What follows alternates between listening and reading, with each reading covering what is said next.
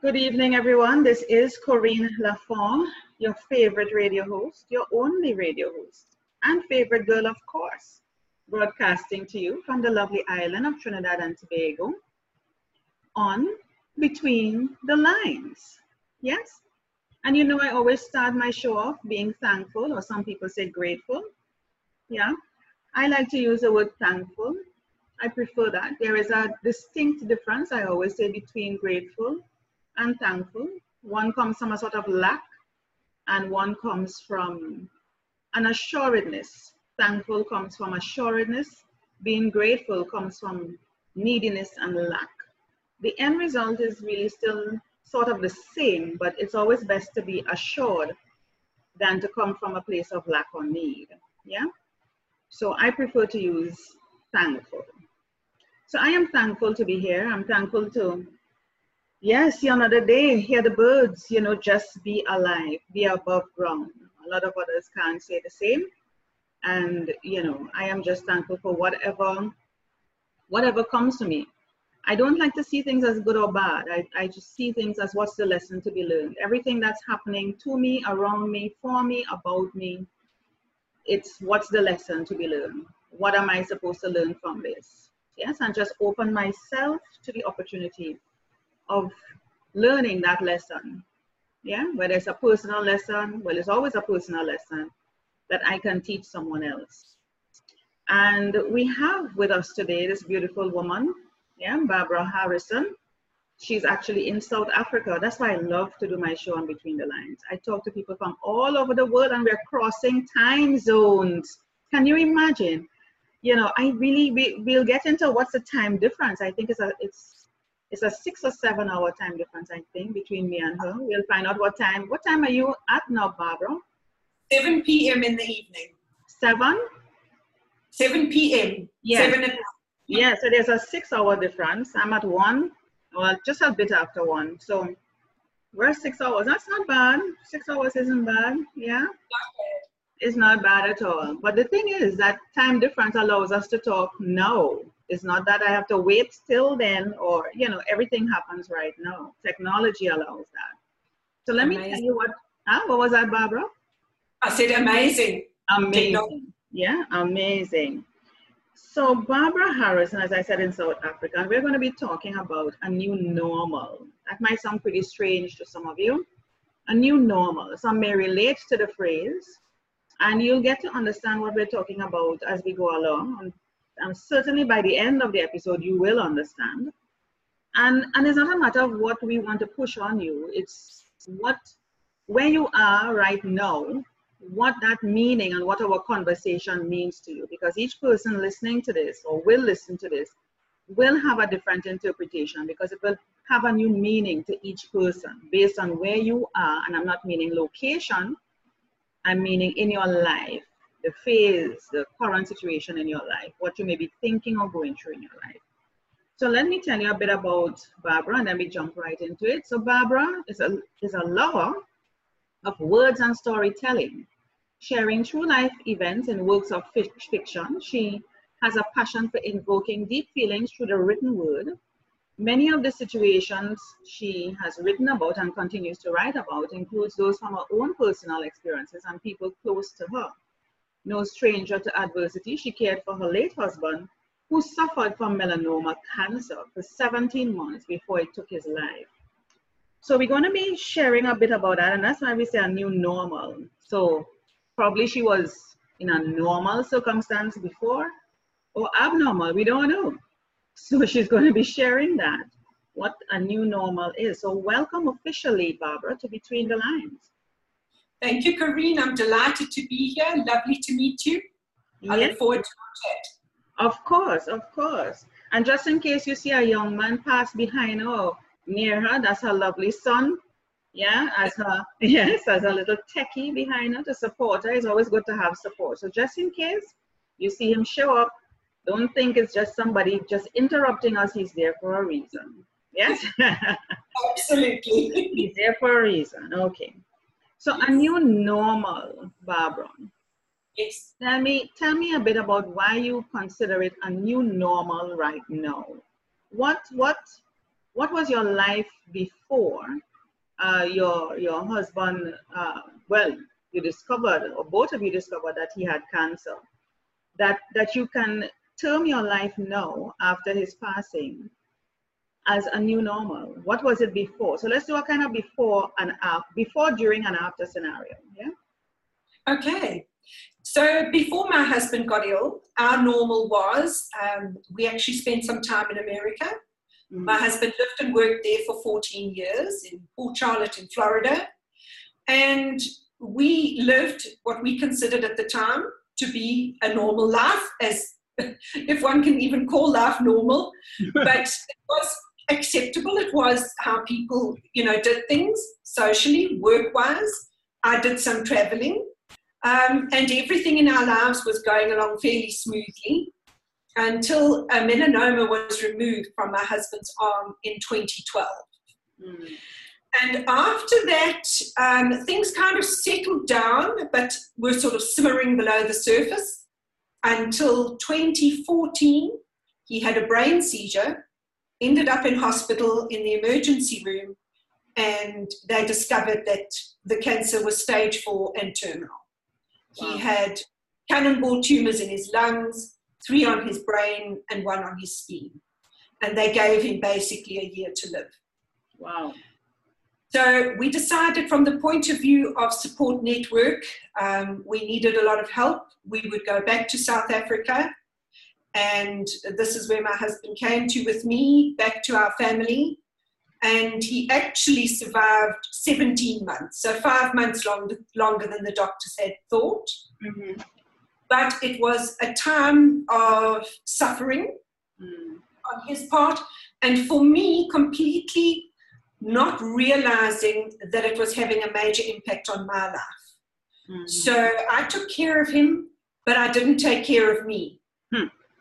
And one would think that when someone who is suffering passes and you no longer have that responsibility, that perhaps life would be easier. Initially, I think it might have been. Knowing that he was no longer suffering did bring me a certain amount of relief. Mm-hmm. But my life had changed completely. I wasn't living where we had lived before in America. We had lost our home, our car, our life savings.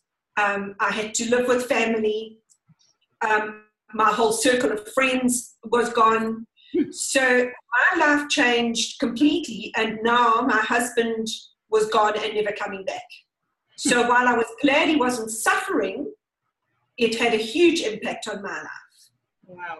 I also didn't realize that the constant state of tension, watching him suffer, caused ill effects on my body and my mind, which actually led to me being quite ill after he had passed. And it's now been over 3.5 years, nearly 4.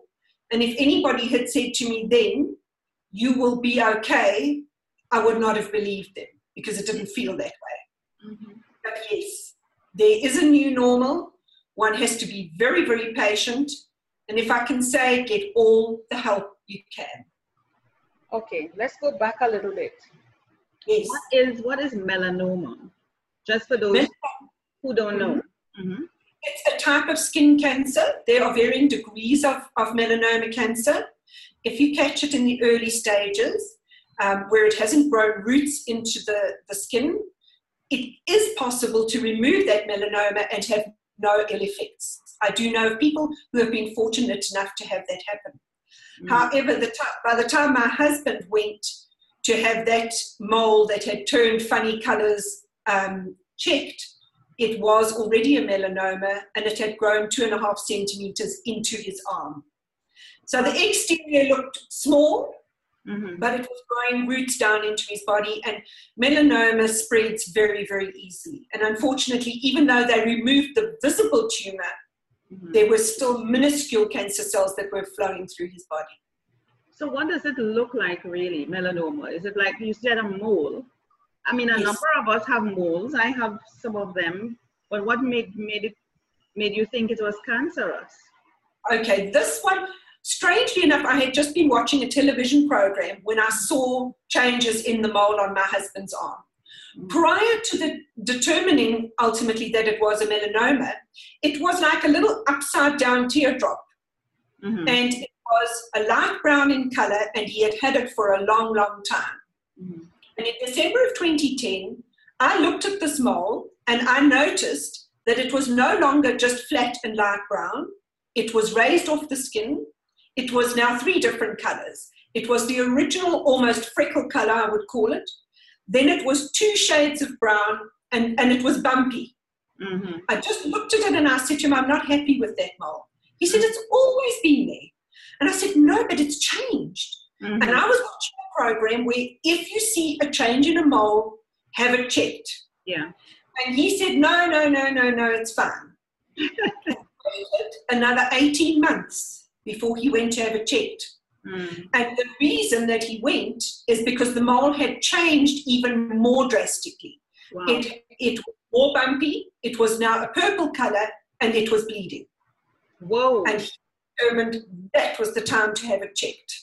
Mm-hmm. And it turned out at that stage, I don't know which stage it became melanoma, but by the time he had it checked, it was a melanoma. Wow. Wow. Is this something that's hereditary, or what is it? How does it start in the first place? I don't think melanoma itself is hereditary, but some of the characteristics are that people, who get melanoma have. And one of them tends to be, and I don't want to speak, in terms where it is so, but it's possible for it to be so. Mm-hmm. Light eyes, fair skin, light hair. Okay. My husband had blonde hair, mm-hmm. So light green eyes, and he had a very fair freckled skin. And apparently those three things were not in his favor. Well, he couldn't do anything about it. He was born that way. But he could have done better self-care in the sun. He loved the outdoors, loved being in the sun, and he could have, with those characteristics, pointing in the direction of possible skin cancer, gone for more regular checkups with a dermatologist. Oh, so you find that persons who are white or lighter skin tend to have, because it's not the first time I've heard it. They have to be careful going out in the sun, especially as they age. They can develop cancer. Yeah. I find that very interesting. Is it because of the lack of pigmentation in the skin? Look, I don't know so much about the lack of pigmentation, but I think it's some people tend to burn more easily. Okay, yeah. They have a fairer skin. Some people will go in the sun and they will just get a bit darker or tanned. Yeah. Some people will go in the sun and get bright red quickly and burn and blister. Yeah. And those types of skin are definitely more prone to any type of skin cancer. Yeah. I've seen people with burns. It hurts. It's very painful. It hurts that you can't. You can't touch it, and the skin actually peels. It does. Yes. Wow, that's amazing. So the change in your life. I was listening to you sharing the story of the before and a bit of the during, and the after. And what is interesting to me is your unawareness of yourself. You were giving so much because you now had to be put in a role, or you were now placed in the role of caring for another human being, your husband in this case. Yes. That you did not know about Barbara. Barbara did not matter. No. Barbara's self-care and self-love did not matter. Yeah. It was all about him. Yes. And the whole thing about losing of your friends, the car and everything. And so while you're during and you're consumed with the care, and you're forgetting all about you, that's one thing. But as you said, you thought it would have been better because now you don't have that responsibility. You feel, well, all righty then. Life can go on. Hey, yeah. I don't have that. That's one less responsibility. Now I have time. And you think you could easily transition. It was like, hold on, where is the money? Where is the house? Where is the car? Where are my friends? It was like a shock. So you move from You move from a shock of normalcy, quote unquote normalcy, you were living life, you went to the States, everything was going hunky-dory, and boom, cancer. And then boom, he was given a certain amount of time to live, and even though, thank God, he lived for 5 months more, but you end up being thrown into the deep end with the sharks and the whales, and then boom, he passes on, and then boom, what the hell just happened? Can't I just, you know, I find that whole journey, those phases interesting, and I say to myself, when things just abruptly happen in our lives, because there's nothing to really warn us, you know, Barbara, to say, well, here is the manual, you know, these are the steps, this is what you can expect. We wish. Yeah, there's no manual that sets out, or a calendar that says, okay, on May 26th, this is what is going to happen. May 27th, be prepared, this is coming. There is nothing to help you.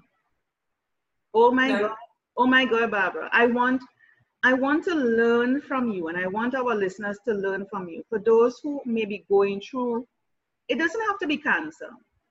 It could be any sort of challenge, whether financial, spiritual, mental, it could be abuse, it could be unemployment, a job, or even just challenges on a job. It could be anything. Children, it could be anything. Where you live, it doesn't matter. Whatever it may be, what tips can you share with someone now after going through the before, during, and after? What would you say? Let's say you were preparing a manual now. Yeah? What would you say to someone? Well, the first thing I would say is get help. You don't know that you need it. And quite often, well, I certainly did. I went into like a little bubble. I went into a very tight personal space. Mm-hmm. I didn't want anybody in my space. I wanted to grieve on my own. Mm-hmm. But I knew it wasn't the rational thing to do, but I wasn't rational. Mm-hmm. So if you can, get help. Mm-hmm. My hope would be that other people will see and they will offer help.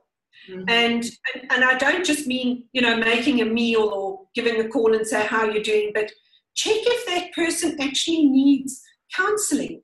Mm-hmm. I went for grief counseling. Mm-hmm.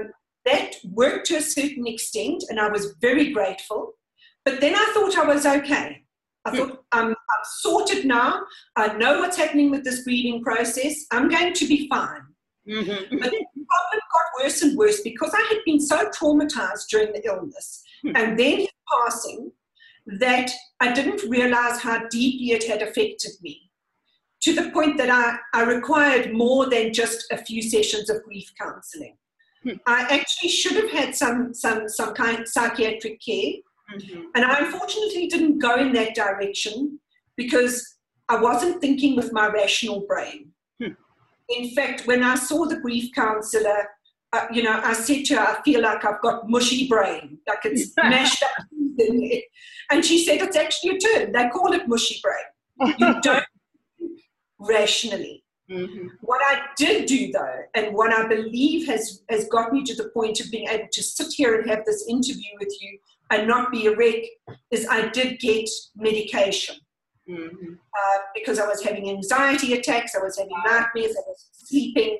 So I managed to get to a doctor who, at least after a period of time, got me onto medication that got me onto an even keel. Wow. I did at that point think I'm okay now, because my family wanted me to get psychological assistance. Mm-hmm. But that rational part of my brain just wasn't kicking in. I look back now and think I should have done that. Mm-hmm. I think I could have coped better. Mm-hmm. But I do believe that a certain amount of medication, the right thing for the right person, can get you back on an even keel. Yeah. And then you can work on the other things. You know, you said something that triggered me there a while ago that I didn't ask about the grief. That part just slipped me. So when you mention it, I'm like, wow, I totally slipped that. I was just focused on just the whole journey you went through for getting that hold on. Your husband passed on, there must be grief.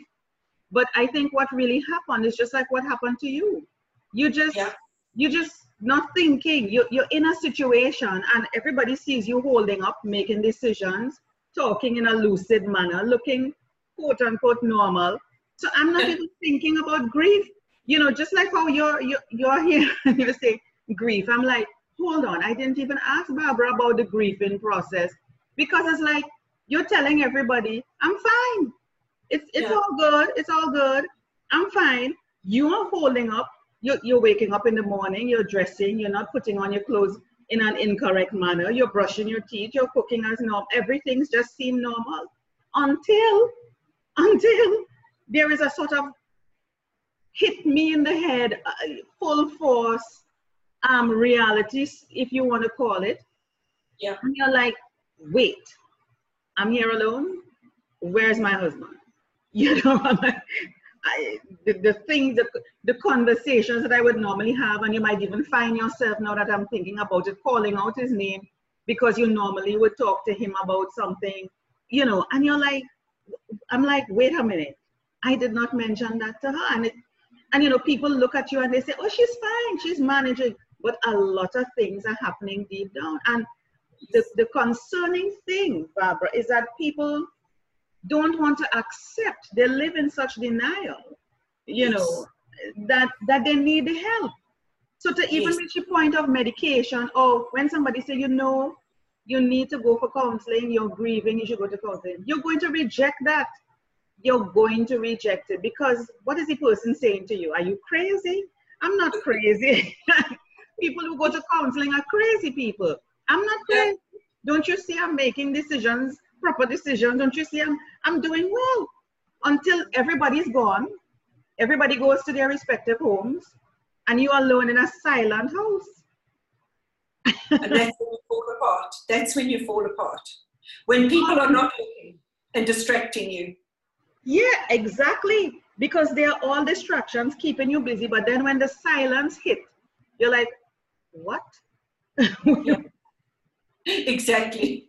It's those moments that people don't see and therefore do not recognize and therefore do not understand that you need help.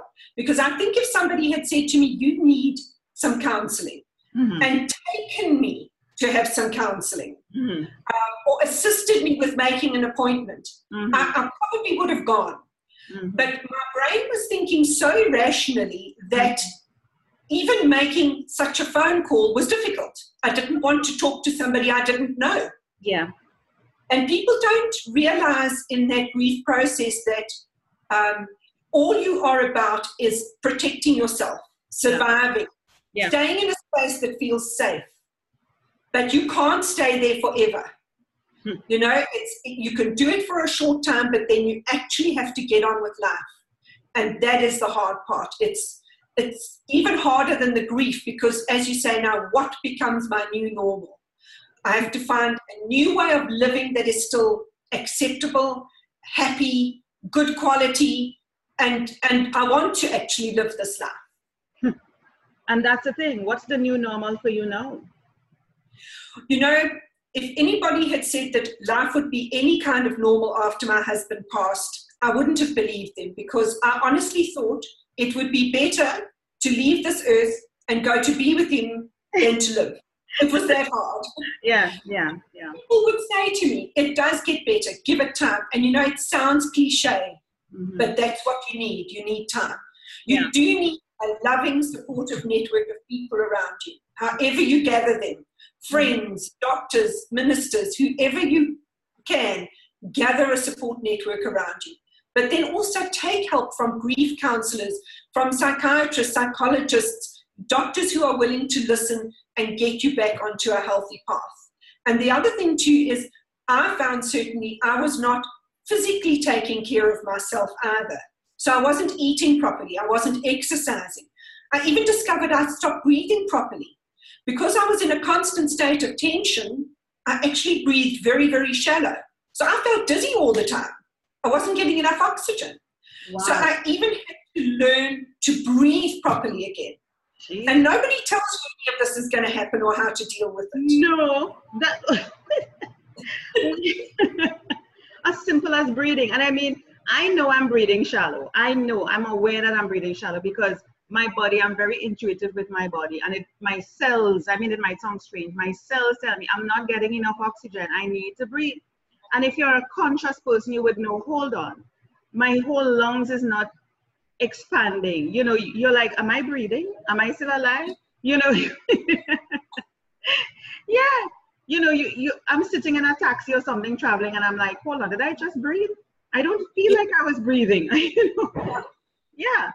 But I have to tell myself to take deep breaths. Exactly. Because, I mean, you breathe enough to exist, but not enough. When you breathe deeply, it also relaxes that stress and that tension. Yeah. So if you can learn, again, to breathe deeply, then you release that tension and you feel more relaxed. So that's another very important thing, just taking care of yourself. Eating properly, drinking plenty of water, going to exercise helps to relieve that stress. Yeah. Taking a walk. Yeah. Got to do it. Joining a group, and there are some groups for people who have lost a loved one or been through some sort of traumatic experience to share, just to share, to show you how others have managed, cope, survive, how they're living. Because, you know, you said something a while ago, you were ready to jump in the grave and move on with your husband, really, literally, because it's an easier thing. It's easier, yeah? Yes. Than to be than to be left here to deal with anything and anyone. Come on. Take the easy route out. You know, having to face and answer questions, people coming at you asking this, how are you managing? You don't want to be dealing with anybody. Yeah. And what I found too is that because people very often can't see what's going on with you mentally, I went through a phase where I lost a tremendous amount of weight, but it was because I was actually sick. And I needed some assistance with that. But because I was losing weight, people were looking at me and saying, you're looking so good. And I'm thinking, but I feel like hell. You know, can nobody see? You know, is there nothing even in my eyes that people can see the trauma and the pain that I'm going through? And it's not that obvious to people. Yeah, yeah. You have to tell them. Wow. This is a whole rebuilding. I mean, and that's why I like the episode title, A New Normal. So the thing about it is that you cannot go back to what was. No. That's really what it is saying. You cannot go back to what was. What you knew from before, change has happened. You know, things have come about that makes you a different person. The circumstances has changed, the environment has changed. So you cannot go back to life as you know it. Yeah. So you have to create your own new normal. You have to make a new life for yourself. Have new friends, join clubs, interact. Do things you probably have never done before. Now that you have the time, challenge yourself. Come out of your comfort zone because clearly the whole situation has thrown you out of your comfort zone. So if you could manage that, why you can't manage anything else? Yeah. Well, you know, what I found is that I didn't want to manage anything. I just wanted to survive with as little pain as possible. So it took me a long, long time before I was interested in getting out of my little bubble. I was in a safe space where I could mourn and grieve and just had close friends and family around me, but I didn't want to expand past that. It took me a while before I realized that I was becoming reclusive, which was not a good thing. And I'm very fortunate that my family are very encouraging, and they actually almost forced me to get out of this little inner life that I was living and begin to embrace life again and give me a little bit of a pep talk if I would be negative and say, but I don't see any hope. And they'd say, well, you'll find love again. And I would say, I can't imagine loving anybody else. You know? How did they do that? I'm interested in understanding how did they get you to see the possibility, because there's some people who just stay in their bubble, like they say, and they just don't want to come out. They feel safe there. They're afraid of stepping out of that bubble. They just They don't want to feel that anymore. They don't want to take the risk, take the chance. What would you say as we're closing off the show? And I want to highlight your website and your books before we go, but this is significant for persons in moving forward. What would you say to persons in regards to that, getting your family, not getting them, they getting you to see that it's worth living again, coming out, taking that chance? What did they do to help you to see that? Well, you know, my family were very supportive, very loving. I mean, I think the first thing they did within a few months of my husband passing, they took me on a little cruise. It was my sister and her niece and my mother and I, and we just took a little cruise up the African coast to Portuguese Island.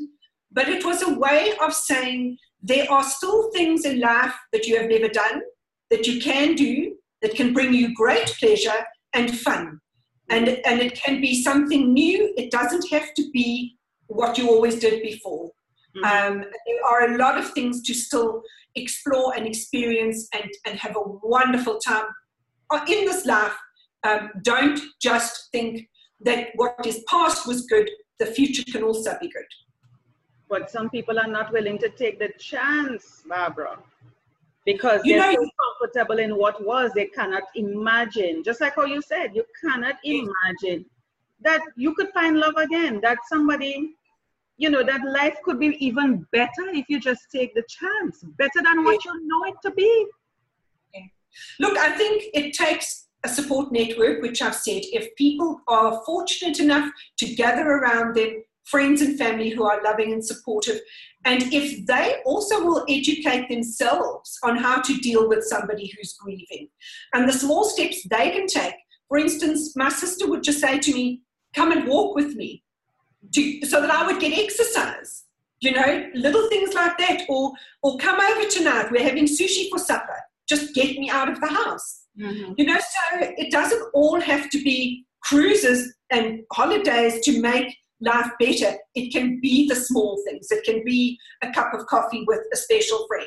It can be that sushi with my sister or my cousin saying, let's go and watch an action movie. I know you love action movies. So, and starting new hobbies. I started doing something called painting pottery. Yeah. And at first I was very reluctant. I'd never done it before. I'm now so hooked on it. I go twice a week. But that was wonderful, wonderful therapy for me. And that was, once again, my family calling me out of my space and taking me somewhere that they felt could benefit me and that they knew I would love it. When I got going, I would love it. But the one thing you have to keep in mind is time. No matter how much love and support you have around you, you have to take time to grieve. Yeah. And then slowly start that new life. There's no on-off switch. It doesn't just happen overnight. It does take time. Yeah, but some people just feel comfortable in that sad place. Yes. And even if it takes time to grieve, I think, you know, there comes a point where you just you just need to let the damn thing go because it's not doing you any good. And but you know, some people will take a short time. I mean, I know people who perhaps a year after their spouse or whoever has gone have already met someone else, got married, started a new life. Yeah. It took me about 2.5, nearly 3 years before I felt ready. I started doing some things to create a new normal, but certainly as far as relationships go, I couldn't imagine anyone other than my husband, and that took me up until about a year ago to begin to imagine that that was a possibility and I could have a second chance in my life. Wow. Awesome. Let me hop across to your website, Barbara. Let me grab a page here. Remind me your website again. I've got Barbara Harrison Writes is my author website. Barbara Harrison, W-R-I-T-E-S. Correct. Is that .com? Yes. Oh, no, it could be WordPress.com. Sorry, WordPress.com. Yes. Because it wasn't showing up there a while ago. Something is wrong here. Barbara Harrison Writes. Let me see. Something is happening here, Barbara. Shall I have a look at my link? Yeah, I have the link. You've got the link. Yeah, I just got it. I just sent it to you in the email. No, you got it. Yeah, yeah. So I'm going to share it. Thank you. There we go. Okay, that's it. Yes, with a beautiful butterfly. Why the butterfly? To me, a butterfly symbolizes the change from the old life to the new life. Yes. Old normal, new normal. That's right. That's right. They go through a metamorphosis sort of a thing and evolving. Yep. And it can be painful. Oh, yes, it is. I would think. I can't imagine what a caterpillar goes through. You know, you start off as a little wormy looking thing, and then and then you go through. We don't know what's happening in the cocoon to grow wings, and you have no idea if you're going to turn out to be a beautiful butterfly or a moth. You really have no idea.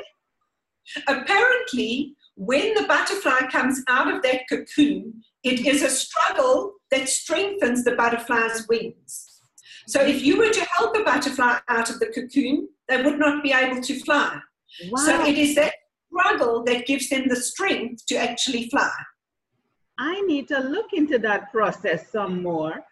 So yeah, it's interesting. Yeah, so that tells me, I'm listening to you, if somebody comes to think, well, let me help Barbara out of her cocoon, you know, you're not giving, you're not helping her. She has to go through that struggle to be strong at the end of it. Isn't that amazing? Isn't that amazing? Yeah. So the caterpillar in the process don't need help. Leave it to go through the transition. Yes. Leave it alone. It doesn't need help. You can support and encourage. For instance, you know, people can stand on the sidelines and encourage you, and but they can't actually go through the process for you. But if you have the support network and people encourage you, I think you'll fly even better. Oh, love that. And so you use your experiences, like we said in your bio, too. Yes. So showcase in through fictional work, and you have this one here now, Get Out Now. Correct. Tell us a bit about that. Get Out Now is based on a story about marital abuse. It is based on 3 true stories amalgamated into one. Mm-hmm. I know people personally who have been through this and suffered and struggled, and much of what I have written about is based on that. It is my own story. It is a complete fiction work, but it's based on the experiences of people that I personally know who have been through marital abuse and how they have coped and created a new normal. Wow. Wow. So you have that book up. Is there any other? Well, I have a second one in the pipeline, hopefully to be published by the same publishing company, Rockhill Publishing. The second novel that I have completed is called Goodbye. Okay. And I like to write about very, very close to my heart personal subjects. Mm-hmm. And the book Goodbye is actually about a woman who is tortured with nightmares of taking her own life. Wow. And I explain how she got into that situation, how she deals with it, and you know, how she manages her life with a very debilitating situation. That's the worst thing. That's mental torture, and it comes from not forgiving yourself, self-forgiveness, and that's something that. Oh my God, that is another topic for another lifetime. Yes. Because you could never get over this topic about self-forgiveness. It's the one thing that really, if you're tortured, it's about self-forgiveness. I'm just letting people know. It's about self-forgiveness. You see that in my second book, that she actually had to forgive herself because she survived a horrendous event when a number of people close to her died. So she had to have self-forgiveness, and that was her journey. Yeah, yeah. You blame yourself for a lot of things, but you have to forgive yourself. Yeah. Yes, absolutely. Yes. Oh my goodness, Barbara, this has been a wonderful conversation. Your son did not have to jump in to help. No. Yes, he did extremely well, and I think you know, our discussion was smooth flowing, and, you know, I thoroughly enjoyed it. I learned a lot, and I hope that those who are listening or will be listening would be able to learn something and reach out to you. You know, persons who have gone through this type of experience like you have. And, yes. Even if you haven't gone through the experience, you know, you went through about cancer, losing someone you love, you know, you're also dealing with people with different type of trauma, you know, abuse, etc. So you're also vicariously living through other people, you know, and learning as well and sharing their stories. So, yeah, using your books. You're welcome to contact me anytime. Yeah, I'd love to. Tell persons how they can contact you. Well, they can contact me through that particular website. Mm-hmm. I also have Barbara Harrison Writes on Facebook, mm-hmm. where they can find me. I'm on Twitter, Barbara Harrison Writes, also on Instagram. So mostly Barbara Harrison Writes, you can find me across social media. Wonderful. And you know, that's the quickest way anybody will try and reach out to someone else. Yes, so, yes, it must be social media. I think it used to be the website initially, but now it's Facebook. The first thing that comes to people, Facebook. Yeah. You want to find someone, Facebook. So that's what I have a Facebook page, yes. Yeah. But thank you so much, Barbara, for being on Between the Lines, taking the time to share your experience, being such a strong butterfly today compared to still being in a caterpillar mode, yeah? Being a strong butterfly, you had to go through it. So whatever people may be going through now, it's for a reason, it's for a lesson, you have to learn from it. Yes, you need the support, but people cannot do it for you. It's for you. It's meant for you. Just accept that, don't resist it. Take your time and go through it and get the support you need. Thank you so much for being on Between the Lines, Barbara. Thank you, Corinne. It was wonderful to meet you. I'm really blessed and grateful and thankful to have this opportunity. Thank you so much. You're welcome, my dear.